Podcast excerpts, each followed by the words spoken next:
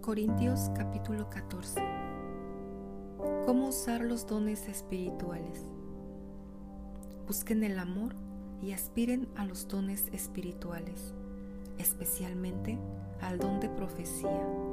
El que habla con lenguas habla a Dios, pero no a los hombres, pues nadie le entiende, cuando habla en espíritu y dice cosas misteriosas.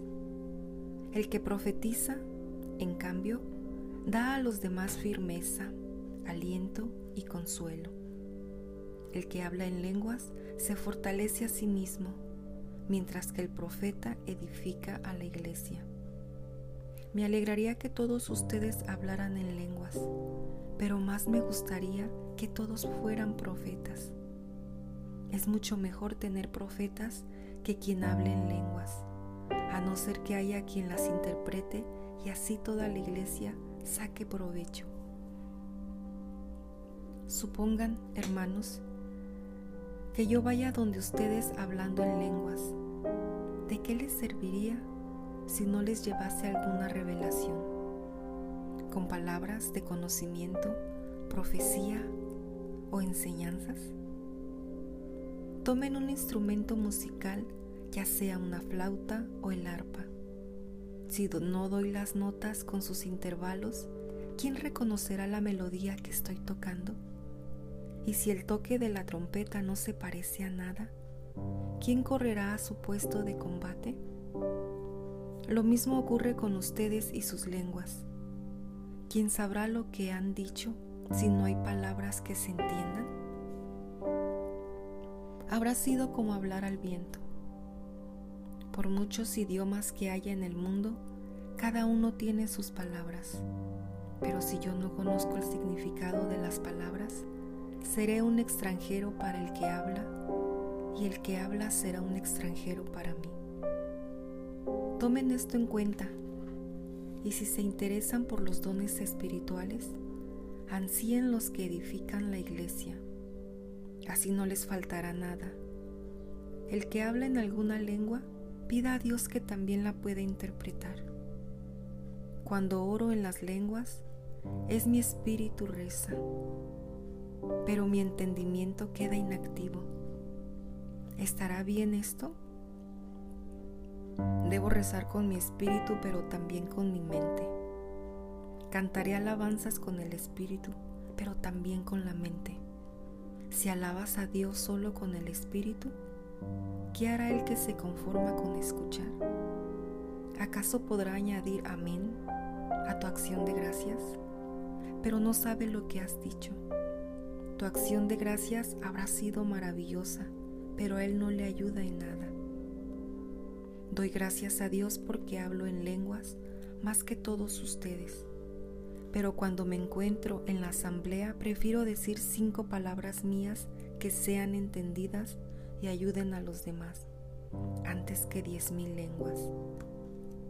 Hermanos, no sean niños en su modo de pensar. Sean como niños en el camino del mal, pero adultos en su modo de pensar.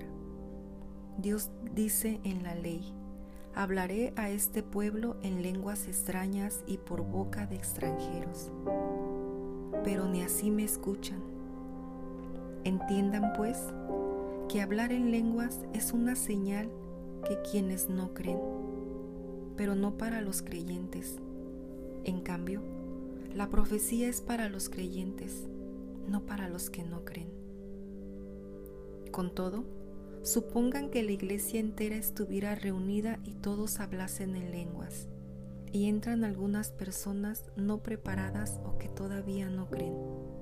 ¿Qué dirían? ¿Que todos están locos? Por el contrario, supongan que todos están profetizando y entra alguien que no cree o que no tiene preparación, y todos le descubren sus errores. Le dicen verdades y le hacen revelaciones. Este, al ver descubiertos sus secretos más íntimos, caerá de rodillas, adorará a Dios y proclamará: Dios está realmente entre ustedes. ¿Qué podemos concluir, hermanos? Cuando ustedes se reúnen, cada uno puede participar con un canto, una enseñanza, una revelación, hablando en lenguas o interpretando lo que otro dijo en lenguas. Pero todo los ayude a crecer. ¿Quieren hablar en lenguas? Que lo hagan dos o tres al máximo, pero con limitación de tiempo. Y que haya quien interprete. Si no hay nadie que pueda interpretar, que se callen en la asamblea y reserven su hablar en lenguas para sí mismos y para Dios. En cuanto a los profetas, que hablen dos o tres y los demás hagan un discernimiento. Si alguno de los que están sentados recibe una revelación, que se calle el que hablaba. Todos ustedes podrían profetizar, pero uno por uno, para que todos aprendan y todos sean motivados. Pues los espíritus de los profetas están sometidos a los profetas.